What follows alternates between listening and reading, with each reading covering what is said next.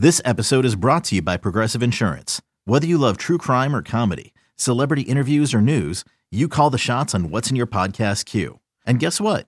Now you can call them on your auto insurance too with the Name Your Price tool from Progressive. It works just the way it sounds. You tell Progressive how much you want to pay for car insurance, and they'll show you coverage options that fit your budget. Get your quote today at progressive.com to join the over 28 million drivers who trust Progressive. Progressive Casualty Insurance Company and Affiliates. Price and coverage match limited by state law.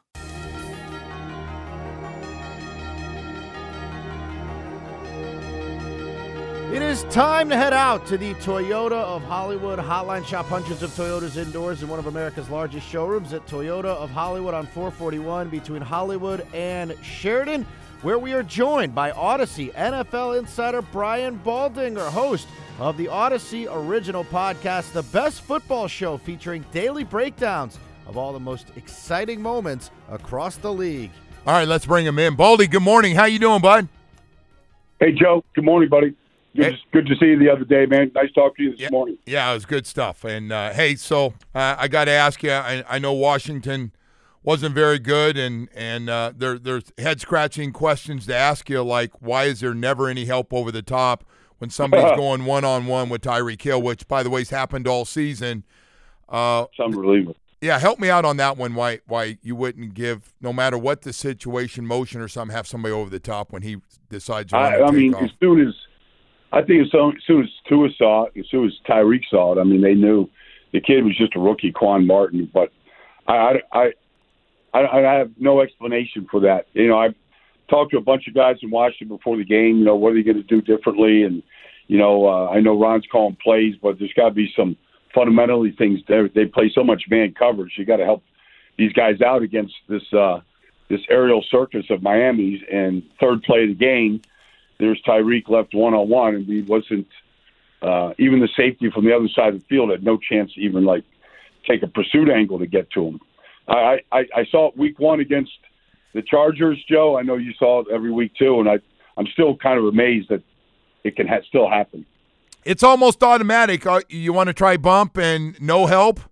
Uh, I know where the ball's going every time. Once Tua sees that and looks it off a little bit just to make sure no there aren't any safeties cheating over, and then it's uh, it's gone and usually accurate this year. So, got to ask you as we're uh, going forward. We haven't been in this situation, man. I got up after last night's uh, game against Jacksonville, lost at home as a big favorite and losing overtime. The Dolphins are the number one seed right now in December. It hasn't happened in so long I can't remember. Um, what What are your thoughts on where they stand and knowing their schedule going forward, especially the next two weeks with Tennessee and the Jets at home? Uh, they got to start thinking number one seed, right? Take care of business. Uh, what are your thoughts? Well, I mean, I always think you got to make your layups, Joe. Right? Just um, just basic. Um, you know, the, they're better than Tennessee. They're better than the Jets. Uh, they're better at you know most of the positions uh, versus both those teams. So you can't stumble because the schedule is going to get challenging uh, when you get to you know when you get to Dallas, which should be a terrific game on Christmas Eve, and you go to Baltimore on New Year's Eve, and then I think you finish with Buffalo. I mean, that's going to be a challenging finish. You know, and look, Baltimore and and you guys are both nine and three, so maybe that's maybe that game is for um, and Baltimore's got a tough schedule. They got to play at San Francisco, so who knows? Maybe that's for the you know the number one seed. But I know this, Joe. If you get the number one seed and you take care of business, you just got to win two games to get to a Super Bowl. You know, and they're both at home, so there's an awful lot to play for. And I don't know, Joe. You've been around that stadium a long time. I don't know that it would ever get more exciting than if they would get a number one seed and, and get a couple playoff games. Well, I'll tell you, I, I'm with you. And, and speaking of that, the Tyreek Hill MVP thing is, is kind of picked up, and you got to see it up close doing the game yourself uh, last week. Uh, it's never happened before a wide receiver win an MVP award, but if he goes, and man, he is all indications right now, the way everybody's playing, he's going to get that 2,000 number if he stays healthy. Could you see him win an MVP as a wide receiver, the first to do it? Uh, well, I just think uh, you know, I, it'd be hard to not look at what Dak is doing or Brock Purdy is doing just because of you know touching the ball every single play. But I mean, I think you got to have the conversation and enter Tyreek into it. I I asked him about going for 2,000 down the field before the game, Joe, and he, he I mean, he's he's excited about the opportunity.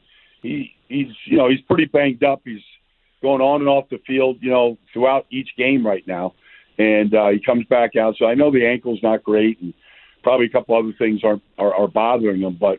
Uh, it doesn't look like it slows it down at all. Yeah. So uh, you know the speed still looks like it's it's still there, but I think it's just a question of health. But I think if he goes over 2,000 yards and he breaks the record, I think he's got to be in the mix.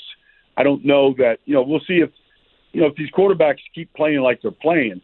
I mean, you know, Brock Purdy comes to Philly and throws four touchdown passes, and Dak throws four every week. I mean, if that keeps up, Yeah. it's gonna be hard not to give it to one of those quarterbacks.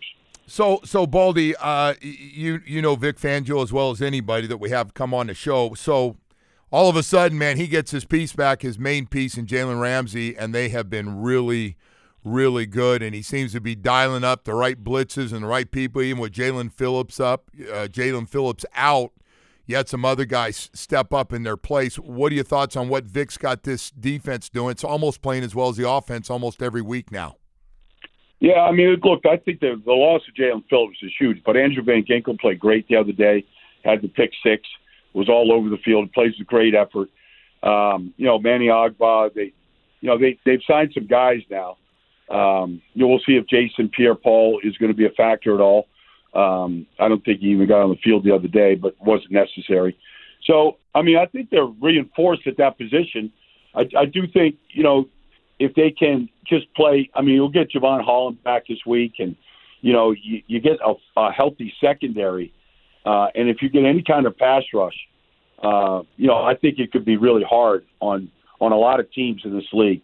The way that they can really mix their coverages and play man if they have to, or take out a number one wide receiver, whatever it might be. I, mean, I think they've got all the flexibility to do it. And uh, you know, I think David Long's been a real upgraded linebacker uh, when he's when he can be in there. So I think they've got all the pieces, Joe. I mean, I, it's a shame what happened to to Jalen because he was on his way to being one of the marquee defensive players in this league. But you know, uh, other guys are going to get that opportunity, and we saw what they did with it the other day. Hey, uh, so I got to ask you about this one. I got home just in time to to watch the end of uh, the last quarter of that uh, Kansas City game, that loss that they had. Uh, how you feeling about officiating overall, especially on pass interference where they can call it all the time? I'm just curious your thoughts.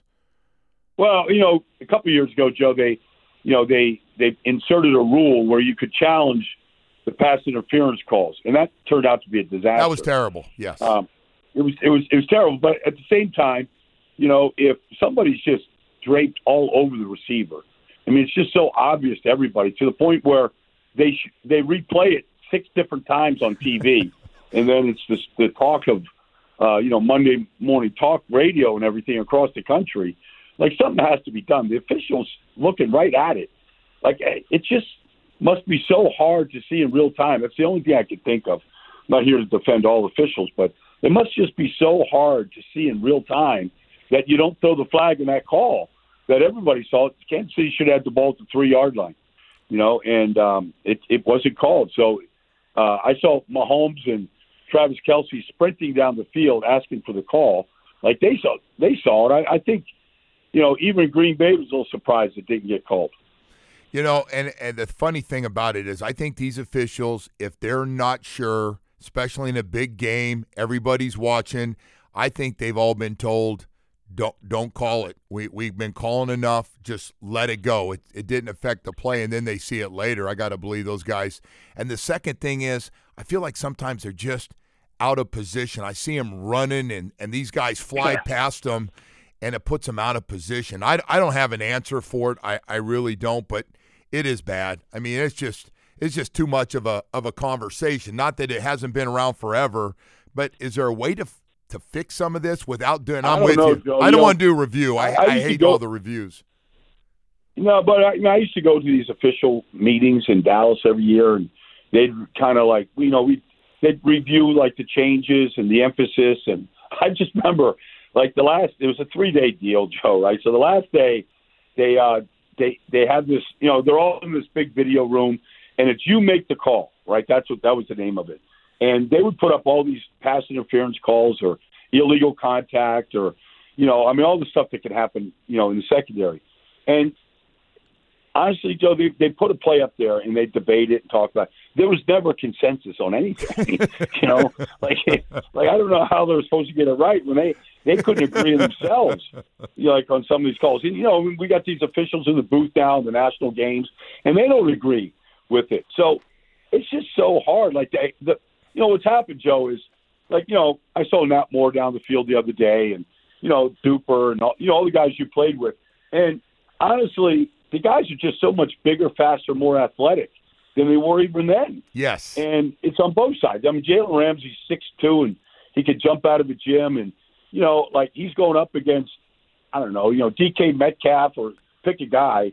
Like it's just so athletic out there in the perimeter. I don't know that they can just get it right all the time right now. Yeah, it is. Uh, it is crazy. Well, listen, it's going to be fun. I know you you're going to be down here uh, for this game coming, coming down, up Joe. Monday night. We'll Yep, get to I'm- see I'm- you, bud. I'll see you Monday night, man. I'm excited. All right. Hey, hey, Baldy. Thanks, man. Thanks for being with us this morning. I appreciate it. Yeah, my pleasure, Joe. I'll see you on Sunday, bud. You got it. Brian Baldinger, Audacy NFL insider, joining us this morning. Talk a little bit uh, about the Dolphins. And uh, make sure to follow the best football show with Brian Baldinger on the Audacy app or subscribe wherever you get your podcast.